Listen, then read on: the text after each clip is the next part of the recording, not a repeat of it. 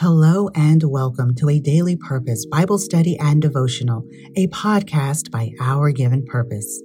I am Tori, your host, and I'm so glad you're here. Please visit OurGivenPurpose.com to read the assigned Bible passages or use our link in the show notes to Bible Gateway.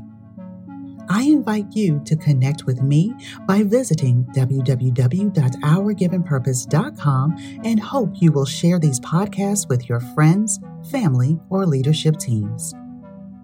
We exist because we are people just like you, trying to solve problems and press on towards God's goal. By continuing the process of working out our salvation, we acknowledge our faults assess blind spots, and generate systems to combat inertia. Our given purpose is more than being driven, it is a mentality confirmed by God's Word. We are so grateful to all of you for supporting this ministry and to our financial contributors. Roderick Slaughter, Irvine St. Velouse, Terry Farrell, Keena Bryant, and Elizabeth Owusu. And thank you to the many who have left a tip in the tip jar.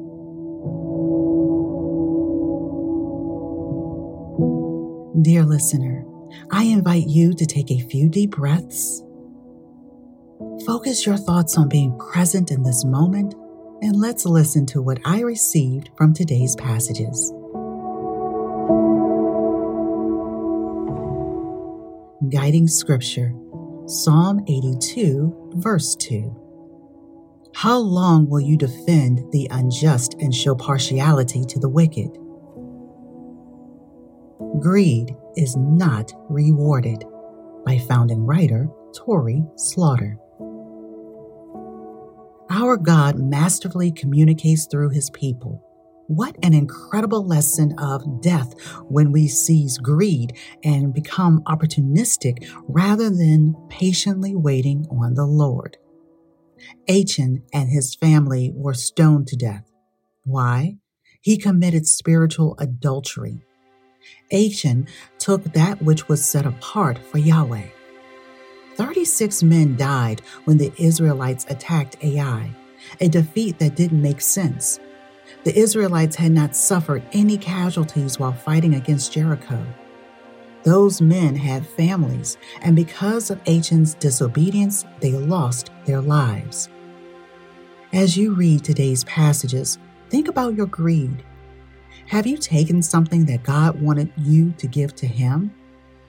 Don't wait until others discover your sins. Repent now. Our decisions affect our friends and families. As followers of Christ, we are instructed to build and not to destroy. The things we desire may be given to us when we wait. God gave the plunder of Ai after the Israelites cleansed the camp of the one who sinned.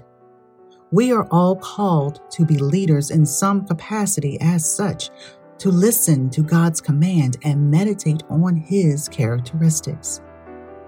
Paul says in Romans 6:13, we know that our old sinful selves were crucified with Christ so that sin might lose its power in our lives we are no longer slaves to sin. Greed is not rewarded by founding writer Tori Slaughter.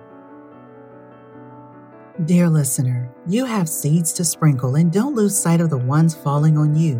Where will they grow?